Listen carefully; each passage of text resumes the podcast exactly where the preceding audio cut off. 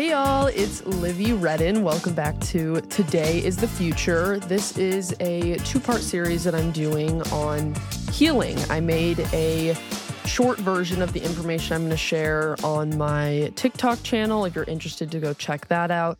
I believe the series is just under How Do I Heal in my in my series bar on my profile. So if you want to go check that out. But I would definitely recommend you listen to this podcast episode all the way through and the solo episode two weeks from now, as they will go a little bit more in depth and I think provide you with much more in-depth takeaways that will really be applicable as you move forward. Just to give you a little bit of a layout, today I want to talk about, I think we hear a lot about healing, but we don't often have it clarified for us if we even are someone that needs to go through a healing journey, like what what would need to happen to us for to require something like that. Or we might feel like, you know, I never really experienced anything very intense or necessarily traumatic, and I don't really know if, I don't really feel that I need that. And we also don't really get it defined for us what healing is exactly and what it looks like and what it feels like and how we know on our healing journey that the, this intentional effort we're putting in is actually doing something. So that's what I'm going to get into in this episode. And then the part two of the How Do I Heal solo episodes is going to walk specifically through the steps that I lay out in my book, the four-part, not necessarily, I wouldn't call them steps, but four integral sections of a healing journey, because it's, you know, healing is definitely not a checklist. It's not steps. It's something, it's not something you can just like walk through and be done with. And so I'll, I'll be laying that out in the next episode. But to start here, first and foremost, I want to lay out something about what experiences or what type of individuals might need to go through an intentional healing process. And so, short answer is everyone. And reason being is that it's not so much about healing. I think healing is sometimes a very generally used word. It's more so about reprogramming and unlearning and relearning. And everyone is going to have to do that throughout their life if they want to experience the most love and bliss and joy and connection that their individual body and soul has the capacity for. And, you know, naturally going the way we are raised, the way we go through life in this body, we are raised in specific ways. We are conditioned by the society around us in certain ways. Our experiences condition us in positive and not so positive ways. And so to really align with the the truest version of ourselves, there is just always for each person going to be things that we were conditioned or taught or maybe we're naturally geared towards doing that will need to be unlearned or relearned. And that's just a part of the human condition, this constant evolution. Um, and I think really that's what healing is, is essentially learning how in such a chaotic, input-heavy, and sometimes scary world. Of course, there's a lot of good, but being here as a human is a lot. And I see healing as a, a consistent, intentional action of staying connected with our higher selves and unlearning, relearning, learning for the first time ways of thinking and behaving that allow us to reconnect and more fully connect with the truest version of ourselves and with our conscious minds. And there's there's something else I want to bring up is that when we think about healing trauma specifically, like I mentioned, sometimes we might think, you know, I haven't really experienced anything particularly traumatizing. I, you know, I had a pretty, you know, decent upbringing. I never experienced anything crazy. And I want to mention this, that sometimes trauma or things that are experiences or conditionings that may require some intentional healing and and rewiring in our minds isn't necessarily always something that happened to you, but sometimes it's things that didn't happen to you. And what I mean by that is sometimes it's not that our parent, your one of your parents or guardians was particularly aggressive or hateful towards you. Maybe it was that they were never around. Maybe you never experienced their love. Maybe you never experienced their words of affirm- affirmation. Maybe you never experienced, you know, feeling like you were in an environment where you could fully be who you are.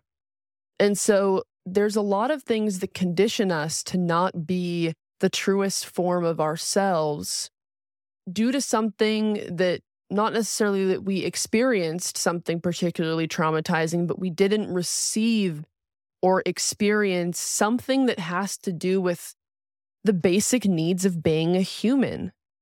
Love, stability, community, some some of these things maybe we just haven't experienced. And so if you're someone that doesn't feel like you experienced anything particularly traumatizing, maybe there's some things that you didn't receive or experience that made you, that not made you, but conditioned you in a specific way that, you know, maybe you're not as, you really struggle being emotionally open or communicating or showing people that you care about them or knowing how to not care too much to your own detriment. And so these are all things that also require healing and can be considered trauma. And I think, again, healing and trauma are both sort of overused words, but I think they can also be rephrased as healing being intentional actions that rewire our minds and our state of being from a conditioned state to a more whole, aligned state, and trauma being a cause or conditioning that has taken us away from our higher self and things that need to be worked through to allow us to be more in touch with that higher self. And so I want to talk about now, what is healing defined? So healing is taking intentional action to move from your traumatized self to your higher self, to uncover your higher self that has always been there, the you that existed before you were traumatized and before you were programmed, before the real you was buried by the world around you. So when we go through these healing processes, we're not changing who we are. We are removing all the crap that keeps us from being who we are. Because whether you think so or not, at the core of your being, you are beautiful and sublime. And there's so much good there. But we have so much, there can be so many things that outside influences that can bury so much of the beauty of who we are. And that's that's what an intentional healing process does, is it uncovers what is already there. There are so many gorgeous parts of you that you have maybe never experienced or don't even know exist.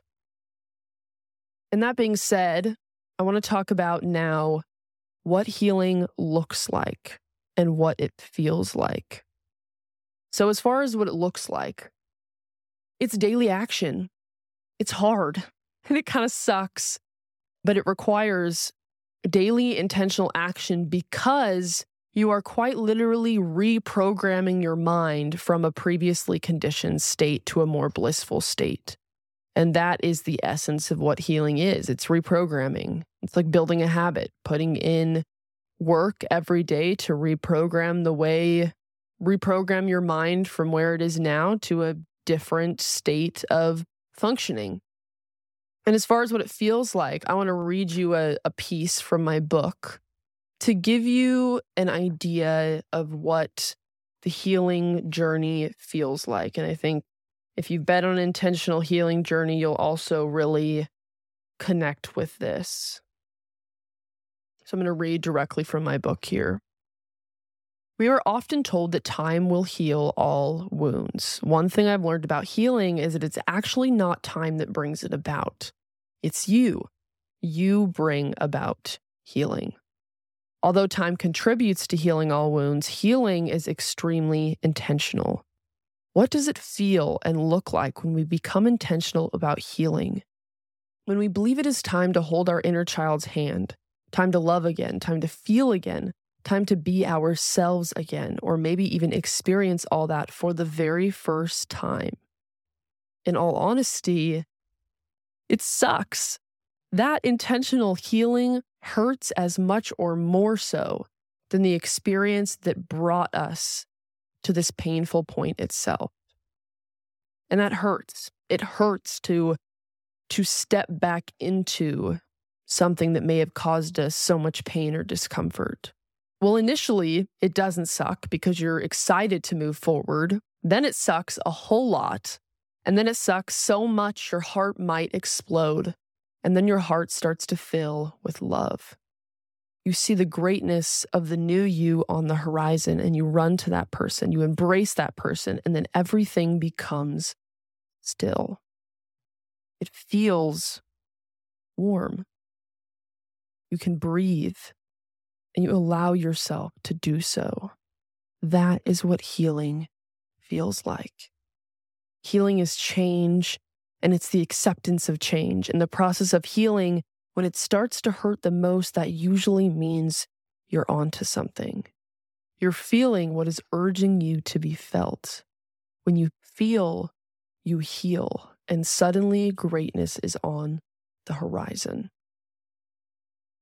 So I hope that can give you an idea of, if you haven't gone through one of these intentional healing processes of reprogramming your mind from maybe a way it was programmed as a child or through different experiences, that's what it feels like.